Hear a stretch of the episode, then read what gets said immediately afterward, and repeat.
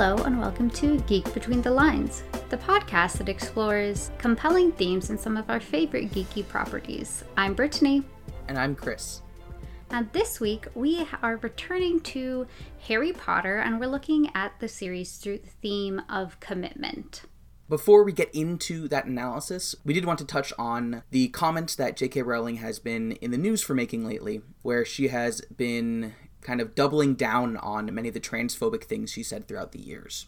And we just want to acknowledge that. And we understand that there's many fans of the series who are understandably very affected by this and that their reading of the series is also very affected by this. We wanted to just put out there that, that as we continue to analyze Harry Potter in our podcast, we'll continue to do so in the way that we have attempted to do so throughout, which is in a socially just manner and an intersectional manner that highlights the compassionate and loving messages that often do come out through the series, while also holding the content of the series and the narrative responsible for when it is problematic and when it when it doesn't rise up to the level that we should expect it to. Yeah, absolutely.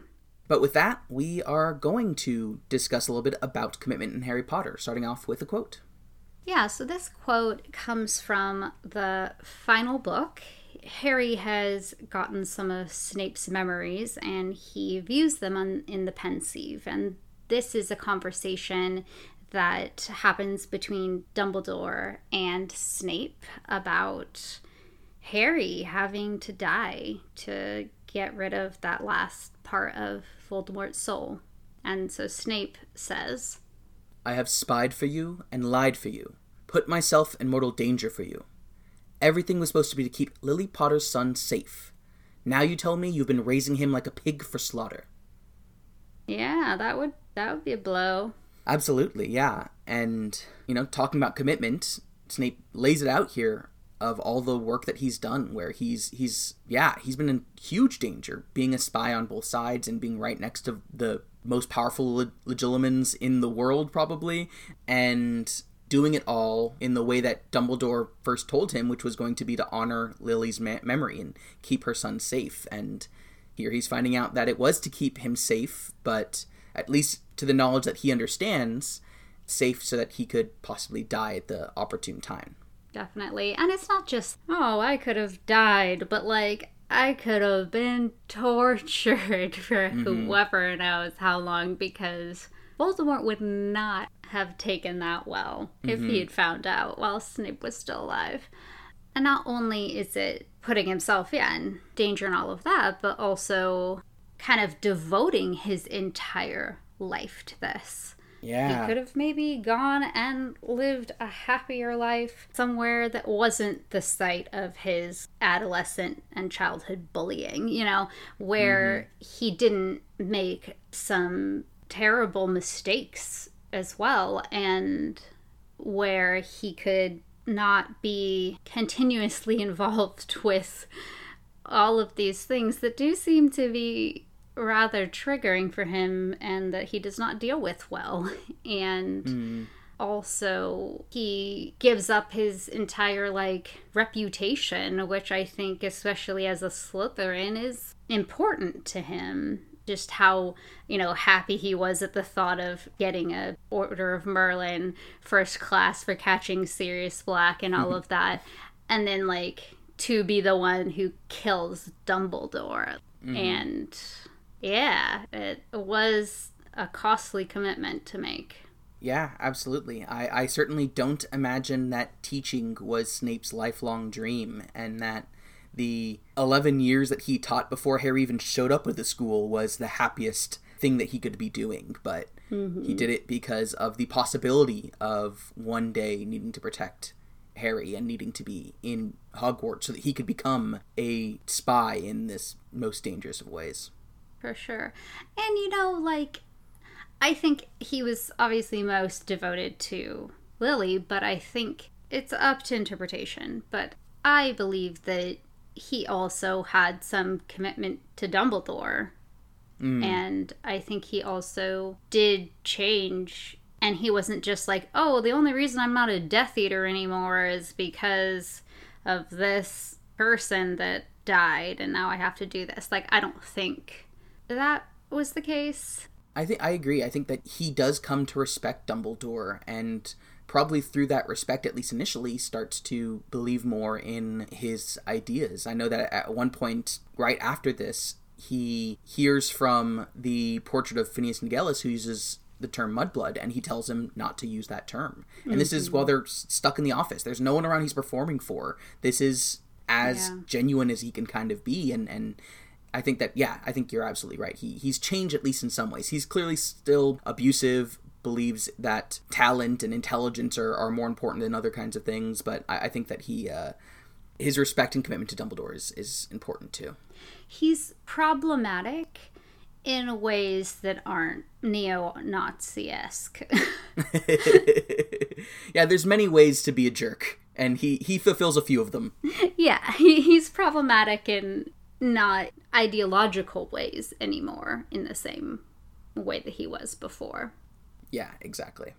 Well, we should probably get into our analysis generally, and I don't believe you brought Snape as your character, right? What what character did you want to talk about? I decided on Professor Minerva McGonagall. Oh, wonderful. She has so many great things about her, and I think commitment mm. is something that I do see so strongly in her. I think that we get to see her commitment to being a fair head of house when mm. she does things like take 50 points away a piece from Harry, Hermione, and Neville and like gives them detention in the first book. Mm-hmm. Because we know that she is committed to Gryffindor. She doesn't want to take those points away at all, but she does because she is trying to be fair. I think because of her commitment to Gryffindor, though, I think that she does get herself into some ethically questionable positions. Also, in first year, she gets Harry on the Quidditch team, even though first years are not allowed, and then buys him a Nimbus 2000, which you know, come on, McGonagall. Like, that's not really appropriate for the head of house to buy the newest and, like, best, most expensive model for a student that shouldn't even be playing on the team. Mm-hmm. but I mean, also, obviously, all students should have the same broom who are playing on these teams. Yeah, or right? at least the school should provide like scholarships for those who need it so that everybody can have the same equipment. You know, it seems like a basic thing, but I, I digress. That's that's a whole other issue. we could yeah, we could go into the the fairness of sport in Harry's world and and have a whole thing there. But would we want to? I don't know. uh, but I think we also see Professor McGonagall's commitment to student safety mm. supersede her commitment to Gryffindor House. For example, when she took Harry's firebolt away to check yeah. for curses, and she's like, I don't know if it's going to be done in time for your match. It'd be great, but this is more important. Mm-hmm. And I think also an absolutely wonderful moment is when we see her commitment to student welfare when she fights Umbridge on Harry's eligibility to pursue being an Auror. One of my favorite moments of all time. It was excellent. and so good. I think, you know, although obviously there was a bit of her just delighting in, you know, these jabs she can do because Umbridge is one of the most annoying people in the world. But I think that there definitely still was that she's committed to looking out for her students' welfare. And if that makes her come to a head with one of the most powerful people in the government, she'll do that.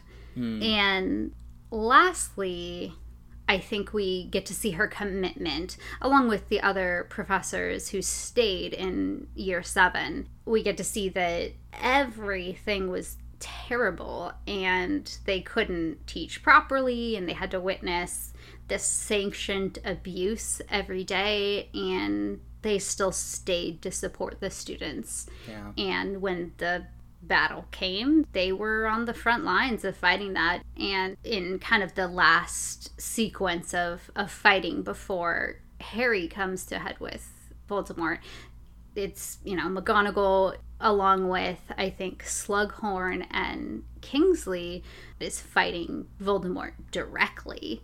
And mm. yeah, I think she's just a very committed person, a very committed professor. Yeah, I absolutely agree. I think that that's she's such a great character for this and her her commitment to the well-being of her students I think does shine through so much where she can be strict and foreboding, but you never see her as a villain the same way you see Snape as a villain or, or, or many of the other professors. Mm-hmm. And, uh, you know, the, another example that came to my mind as you were talking was her telling Neville that he should stick with charms, even if his grandmother thinks that it's a soft option.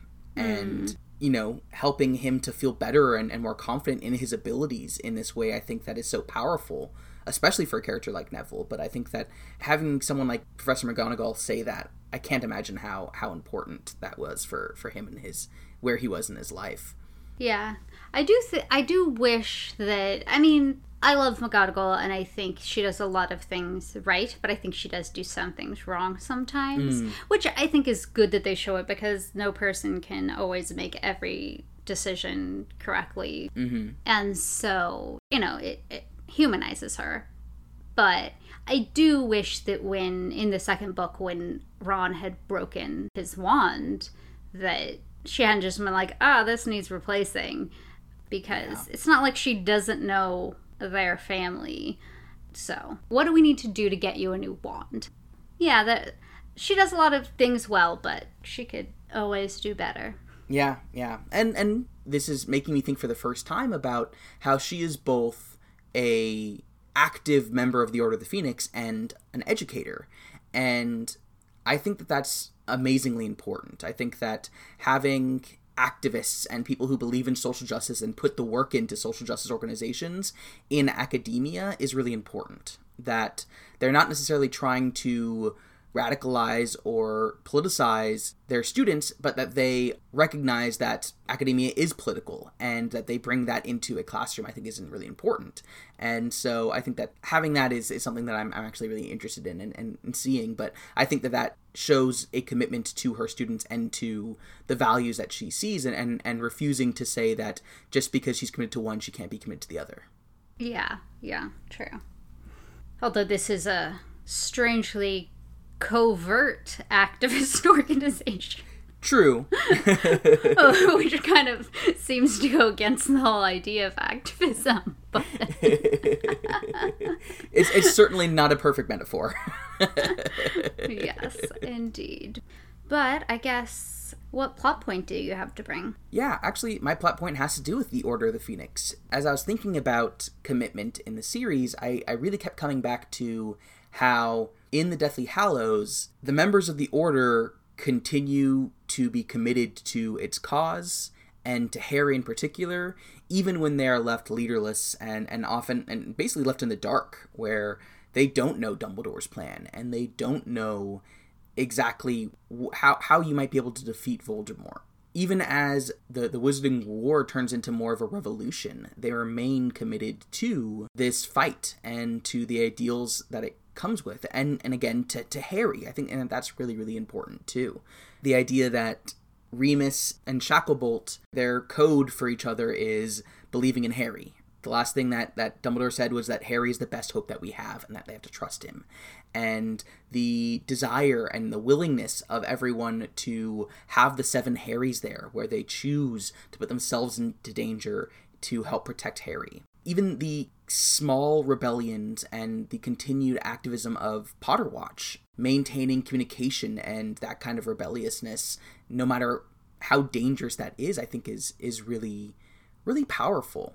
And, and we see how characters are are willing to die both in the kind of abstract sense of we are going to be doing dangerous things for this cause, even though it's dangerous, even though we might into fights with Death Eaters, even though people might die or I might be caught, and now this corrupt ministry might take me and, and do awful things to me and my family, I'm still going to do it. But also when they literally know they're going to die, where Dumbledore and Harry themselves both knowingly go to their deaths. And, and Snape, I think, is, as we talked about earlier, another good example of someone who kind of puts themselves in really knowing danger. So yeah, I just I think that, that there's a lot of interesting elements there where we see these these characters who are part of what is originally a secret society. It eventually becomes a little bit more known in the Half Blood Prince, but even after Dumbledore dies, even after Snape seems to betray them and Harry disappears,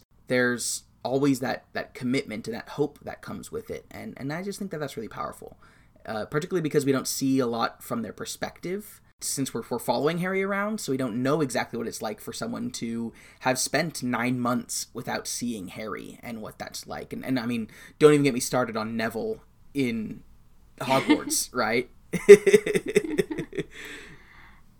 yeah, yeah, and I think it's really interesting too. The Order of the Phoenix was around the first time Voldemort mm-hmm. was there, and I like how they have kind of like a commitment to their history as well. Hmm. Because they didn't, oh, well, we're going to rebrand now because the old one, most of the members died. and that's like a big downer and is not a great recruitment technique, you know? They're still calling themselves the Order of the Phoenix. And they still have, you know, this picture of all of these people who are, some of them are dead or in St. Mungo's no one is disguising how dangerous the situation is and, and what being a part of it could mean. And you see that it becomes such a site of contention in in the fifth book where mm. Harry's like, I'll join and Mrs. Weasley's like, uh no, you are children. Mm-hmm. You should not be involved in this and like i understand. I i mean like harry since a lot of the stuff involves him i could see telling him some things but this is a 15 year old i would not let a 15 year old be involved in an organization that people if you're a part of it and if you know this information may get tortured and murdered. Hmm. but sure, Harry needs to be privy to some of the information because obviously, when Harry doesn't know, bad things can happen. Also, when Harry does know, bad things can happen. So, don't know. I feel like Hermione should be allowed to be in the meeting, and then she can choose what to tell the others. yes, so Hermione's yeah. the 15 year old. That would be okay there basically, because she understands what is an overcommitment as well, and Harry does not. I think she understands that in a danger sense, maybe. She does not understand that in an academic sense. oh, that's actually a really good point. Yeah, Hermione really does overcommit to. Does she spend any time doing anything fun? She's a child. She knits hats for elves that don't want them. I guess that's true. Yeah, but even that you could say is that's her being that's her doing activism, and it's, it's oh Hermione. Every once in a while, she'll go to Hogsmeade and have a butterbeer. That's true. Yeah, she she's mostly just the responsible slash anal one, which I understand. I, yeah. I get you, Hermione. well, why don't we move into our compelling questions?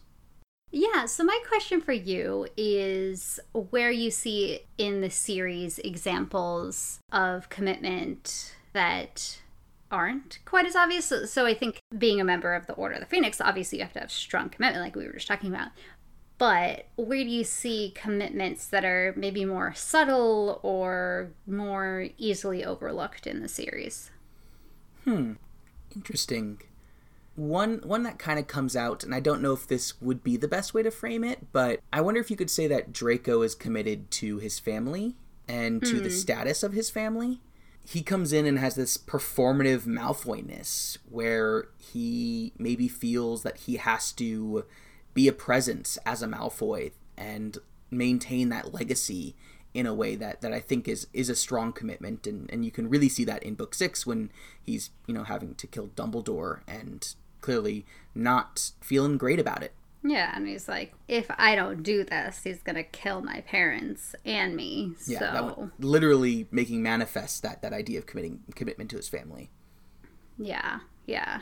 It's funny. I was also thinking of a situation regarding Draco, but a very different one because I think he's very committed to being a butt to Harry. I think they're committed to being butts to each other. I mean, that's true. That's very true. Like, he figured out the magic necessary to enchant those buttons to make them change from like Cedric Diggory, the real Hogwarts champion, to then say Potter stinks, which unfortunately his uh, commitment to high quality insults was not high that day because of all things you could put on that button, Potter stinks is is not the best of them. Well, you know, you know what it really is is that Draco is committed to craft, where he took the time to figure out how to make this enchantment and and how to make this great secret changing button. And then he's like oh i, I don't have any more time. I need to do this. Uh, same with the weasleys are king song. He had to craft this. He had to get everyone to understand exactly what the words are be able to sing together on tune. He was probably like a conductor in the slytherin common room just going all deep into creating this artistic masterpiece that oh also it has to be insulting because that's important too That's true. a highly committed boy. highly committed to, to the art I guess until he's not, right? Until he's like, uh, i'm gonna be a Death Eater. This is great. Oh, wait, it's not. Get me out of here. I'm gonna lie about Harry Potter being in my manor. So, yeah. Yeah, that is, I think, one of the interesting things, though, is, is a lot of the things that, that come to my mind here. I'm wondering is is that commitment or is that loyalty? I think the buttons is commitment. Yeah, The family part, I'm not sure. I think in that scenario where he was repairing the vanishing cabinet and knew that he might die or go to Azkaban or something if he tried to kill Dumbledore and failed. I think loyalty is wrapped up in it. For example, when his father was arrested and imprisoned in Azkaban, hmm. he was still loyal to his father, even though he had fallen from grace. Hmm. The- So there's loyalty there, and I think probably a secondary house would be Hufflepuff. But I think part of it was a commitment because he knew that he might not make it out of this, but he was he was going to try anyway, and he was gonna try to do whatever it took to see it through. yeah, yeah. I think that that's a really important part of that idea of commitment is is you're driven and you're motivated to do the work for whatever this thing that maybe you're loyal to, maybe you believe in, but the commitment comes from I think that drive and that motivation for sure. Hmm. On that note, I think there's a certain commitment from Dumbledore to his employees. You see, for example, when Trelawney gets fired, what he does to keep her and and and even hiring her to begin with when she only makes very rare actual predictions. See, that's interesting. You're looking at it so much more positively. To me, he's not so much committed to Trelawney as he is to seeing the end of Voldemort. And since she had made the prediction about Harry and Voldemort, he had to protect her. He couldn't just let her go out into the world because, again, that would be dangerous. To me, at least, I think that Dumbledore's primary commitment is to destroying Voldemort once and for all, and like that commitment supersedes all other commitments he has. I think that also includes the whole student body of the school that he's supposed to be managing. He will put that as secondary or third or whatever it is because the point is this end goal. I, I totally agree, but I think that just because you have two com- commitments that at times might be competing doesn't mean you can't be committed to both. One might have That's a true. higher priority, but I think that he still is committed to to treating his workforce well. I think that his discussion with Dobby, where he offers him more money than Dobby asks for or is comfortable with, shows this. That he, I think he's committed to this idea of justice. Th- admittedly, this is probably just on my mind because I just read a whole book about labor organizing and things like that, and how most companies are not great at treating their employees. And I'm like, Most companies aren't too bad. good at treating their employees well. companies or organizations, I should say, as, as you well know, and as anyone who's following education right now should know that uh, schools Yeah. are not always the best for their employees and whether whether it's be- the best thing pedagogically all the time is also debatable but for even you know giving Hagrid the teaching position I think shows commitment to you know you could say upper mobility within an organization or whatever it might be Shows more commitment to Hagrid than it does to the student body. yeah absolutely. So yeah I, I think that that's just an interesting uh, an interesting element that that kind of came to my mind. What what examples are you thinking of though? Yeah, I was also thinking about Slughorn mm-hmm. and how he kept refusing to join the Death Eaters, basically to the point where he was jumping from Muggle house to Muggle house, mm. trying to avoid them, which I think shows a lot of commitment. Mm-hmm. Because you can only refuse the Death Eaters so many times. and I think that also he shows a lot of gumption to to stay and fight in the battle.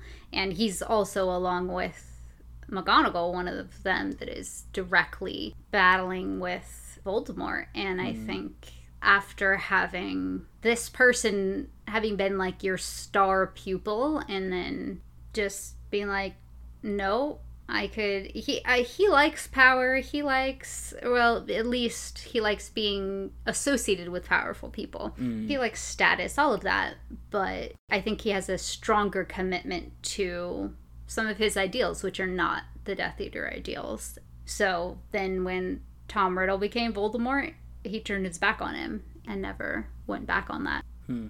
Another one that I was thinking about is Harry. Uh, obviously, has commitment in so many different ways and throughout the series, but I think his commitment to mercy and nonviolence is just always really moving to me. Where he gave Voldemort a chance to change in that final confrontation, and even still used Expelliarmus as his last defense against him. And I think yeah, that just shows so much commitment to his ideals. yeah There's so many courageous acts that Harry does. I, I feel like that kind of last one and like the commitment behind it is sometimes overlooked. Absolutely. And and honestly that that actually kind of leads into my question for you if that's okay. Yeah.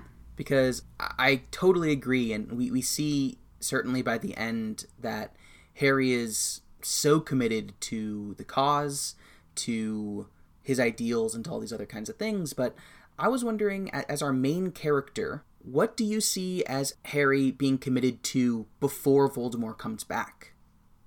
I mean, the first book is a little difficult to say because Voldemort was like sort of trying to come back, mm. blah, blah, blah. But I think he's definitely committed to his friends. Even from the beginning, he's like, "Oh, I'll go. You all, you all can stay back," and they're like, "Uh, no." and he does that throughout, right? the series. but I think he writes them letters. He buys them gifts. He especially we see him help Ron out with some money stuff in ways that don't make Ron feel self conscious about it. And I think Hermione, I mean, from that first instance where they ended up becoming friends, they weren't friends yet, but he cared about her. And I think there's maybe a part of, yeah, just his kind of moral code that hmm. he is really committed to. And he will stand up to the Dursleys in a lot of situations, even if he gets punished for it. Hmm. Or he'll refuse Draco's hand. Not that kind of sounds like hand in marriage, but um, because he said a classist comment to Ron, and so I think, yeah, I think he's quite committed to his moral code, and I think he's quite committed to trying to save people and help people, even from the beginning. With Neville kind of encouraging him, being like, "You're worth ten of Malfoy," and granted, he was laughing about the situation Neville was in until he heard that Malfoy put him in the mm-hmm. leg lock jinx. But he, I think he he doesn't like seeing people bullied or taken advantage of, so he'll put whatever on the line to to stand up to that. Yeah, yeah, I think it, it, maybe it, it could be seen as kind of a commitment to fairness because you also see that where where he doesn't like it when people have privilege or power over others. You, you see that with the way that he interacts, certainly with the Weasleys, but also with the Dursleys, the way that he tells Cedric about the dragons. Yeah. Yeah, he'll stand up for for what he believes in and when he thinks that things are unfair, he he won't abide by that. Well, yeah, and even where he's to secretively free Dobby. Mm-hmm. This person who has caused him a lot of grief, even if it was well meaning, you know? Because, yeah, he just, he really can't stand it. Yeah. Yeah, the other thing that, that came to my mind was Quidditch.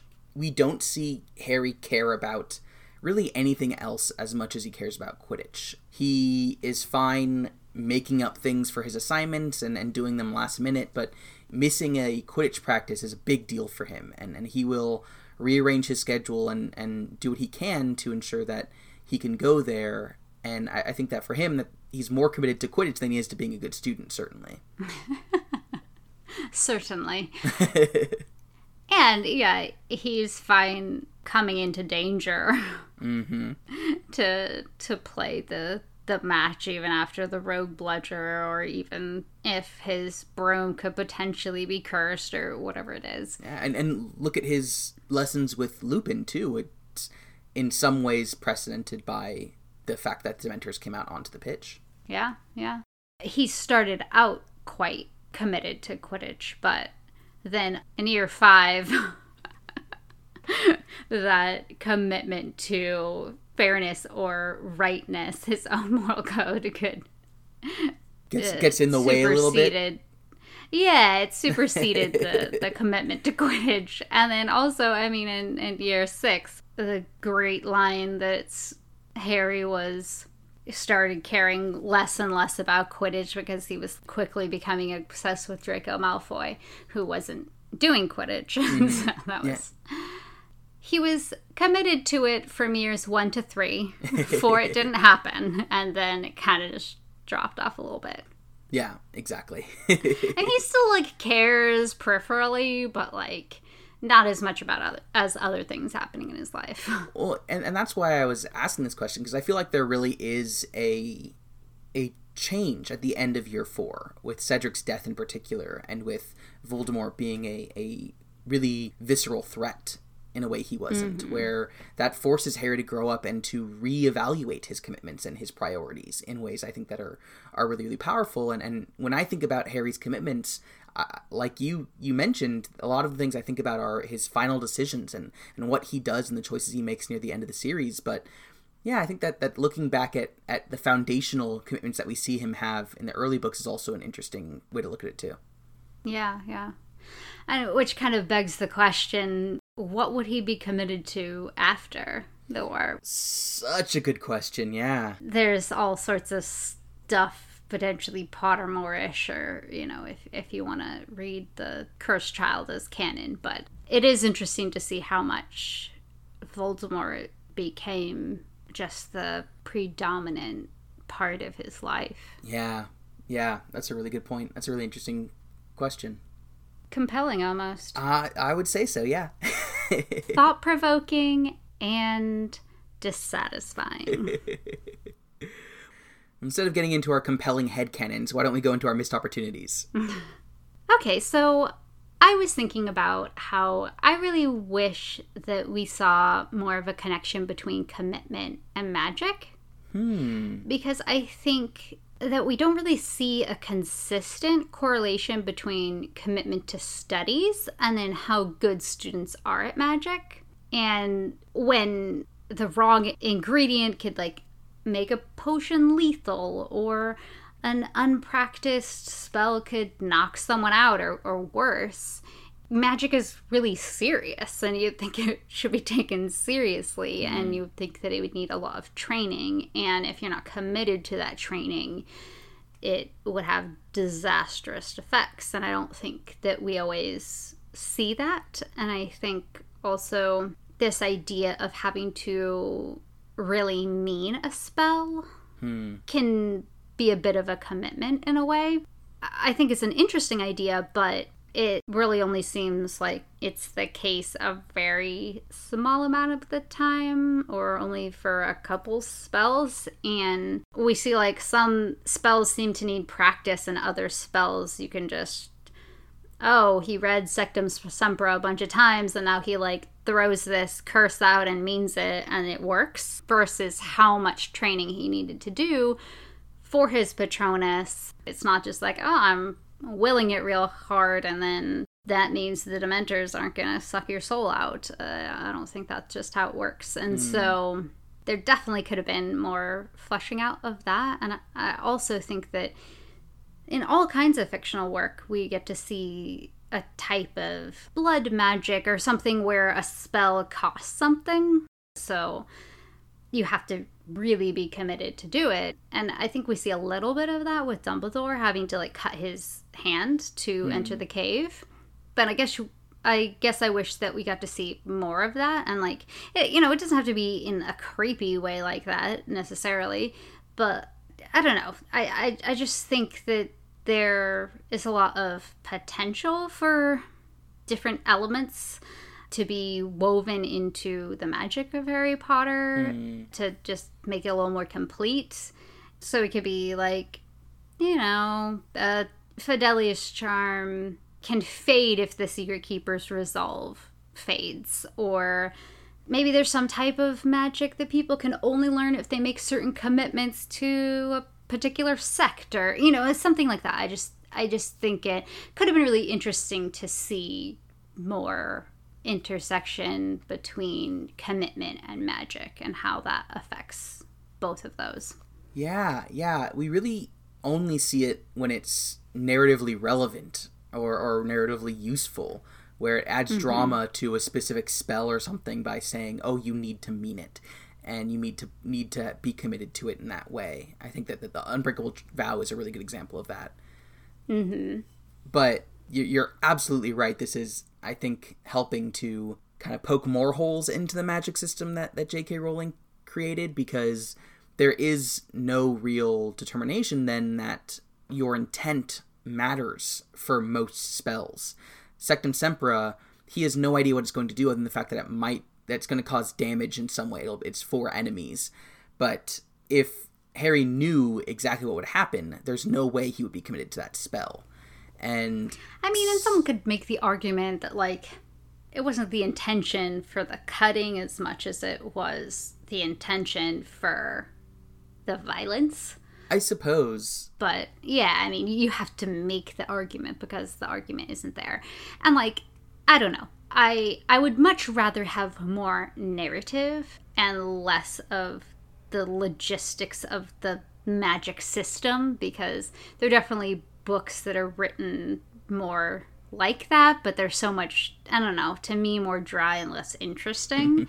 but I wish there was more. yeah, I, I think that a good magic system is well thought out in ways that help to create narrative. Because so much of the Harry Potter magic system is just literally hand wavy of, oh, that's the way that magic works. Wand waving. Yeah, exactly. And Foolish I think that a, wand waving. a great magic system is one that still utilizes narrative, but that narrative is connected to the foundational properties of that magic system. Um, one that's coming to mind is this podcast I listened to um, called Campaign Skyjacks, where the magic system has a number of different possible focuses. It can be just tradition can be a focus and sacrifice as you mentioned can be a focus and that sacrifice can take different forms and and so there's still room to play around with but the kind of actual foundation tenets are spelled out just enough where when you play around with it, it actually for me makes it more narratively interesting because you're understanding why this works with the rules and why that's important and you know maybe part of it was that when they these books were first written it started as children's lit. Totally. And maybe there's a few children out there who would really like a deep dive into the magic system, but uh, it's probably not quite as common. but what do you have as your missed opportunity? Yeah, what I would have really liked to see is I would have loved to see a, a discussion between Arthur and Molly Weasley about their commitments they clearly have a, a family setup that I would hope to see was made thoughtfully and intentionally and not just the trope of, well, he's got a job and she's going to be the stay at home mom. That kind of discussion of what it means for her to choose to raise their children and them to choose to have so many children and all these other kinds of things and and what commitments that means alongside the commitments that Arthur has to not get ahead, as we've talked about in his issues with Percy in previous episodes. He chooses to stay in a department that he enjoys and that he believes in rather than move up.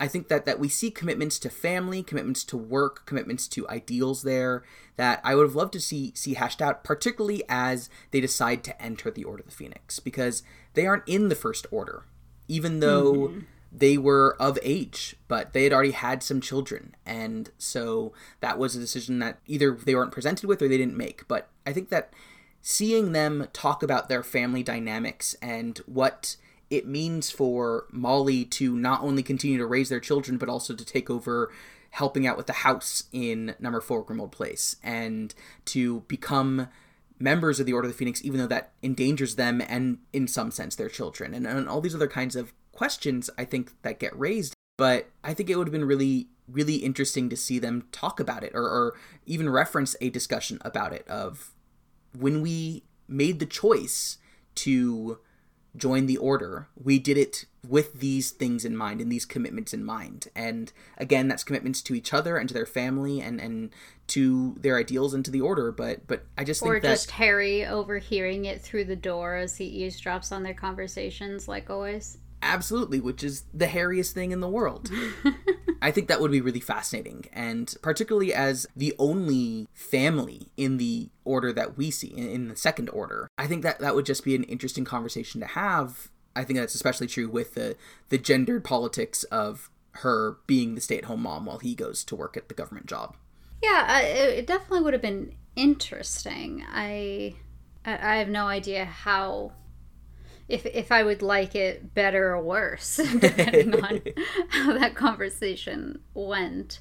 Like our primary commitment is to our family, but now that they're mostly grown up, now we can do this other thing that's like important for like everyone who's a muggle, you know, all of these other people that you should have been caring about all along, but your commitment was just like to your own small life rather than the bigger issues. So, I don't know for sure. And and uh, you know this is our missed opportunity section so i would hope that it would be done in a good way that is interesting and engaging and responsible not not a, a frustrating way. But yeah i just i think that would be something to, to add a little bit more nuance to to those choices that they're making that i think are, are important and big choices. Yeah for sure. Well what is your takeaway? I guess the books do a good job with commitment in so many different ways. But at the same time, I feel like their underlying root is often fighting Voldemort. Hmm. I understand why that is because that's what the, the books are about. But it would be interesting to see more ways that people had commitments to different things. I mean, I think a, a prime example is Hermione and mm. and her commitment to elfish welfare and how that added such an interesting other dimension to the books. But yeah, I I think that my takeaway is just that so many of the strong and oftentimes moving commitments we see are yeah, all all go back to Voldemort. Yeah. Yeah, and I think he my, loves being my... the center of attention, doesn't he? he really does mine is actually kind of similar because I think that that they do often go back to Voldemort, but I also think that the, a lot they often go back to Dumbledore. Mm. I, I'm thinking about that question I raised earlier about commitment versus loyalty. So much of the way that the series frames it, at least, is that it's loyalty to Dumbledore, and Harry gets the sword of Gryffindor in book two because he says that he's loyal to, to Dumbledore, and he tells Scrimgeour that he's Dumbledore's man through and through. And these are these are all kind of I think important moments, and and they call it Dumbledore's army. All these other these other elements. The password is Dumbledore even after he's dead. Yeah, yeah. And and if if Dumbledore wasn't involved, be beyond his his planning and his genius, if that loyalty to him wasn't involved, would there have been a fight against Voldemort? Hmm. Yeah, that's just an interesting question for me of where those commitments to the cause come from for different people. While I, I think that most of the characters certainly do have the best ideals, that loyalty is also a really important part of that. Yeah, absolutely. Well, do you want to bring up what we'll be discussing next week when we turn to Lord of the Rings? Yeah. So we are going to be looking at Lord of the Rings through the theme of greed. Okay, great. Greed in Lord of the Rings. Well, thank you so much for listening to this week's episode of Geek Between the Lines. You can find us on social media on Facebook, Instagram, Twitter, or Pinterest, or you can go to our website at bit.ly slash geek between the lines. You can also find us on Patreon at patreon.com slash geek between the lines, where you can help support the show and get access to all sorts of great additional content. We want to thank Kimberly Taylor Pastel at Lacelet for designing our logo. Thanks so much for listening, and we'll see you next week. Until then, Geek out. out.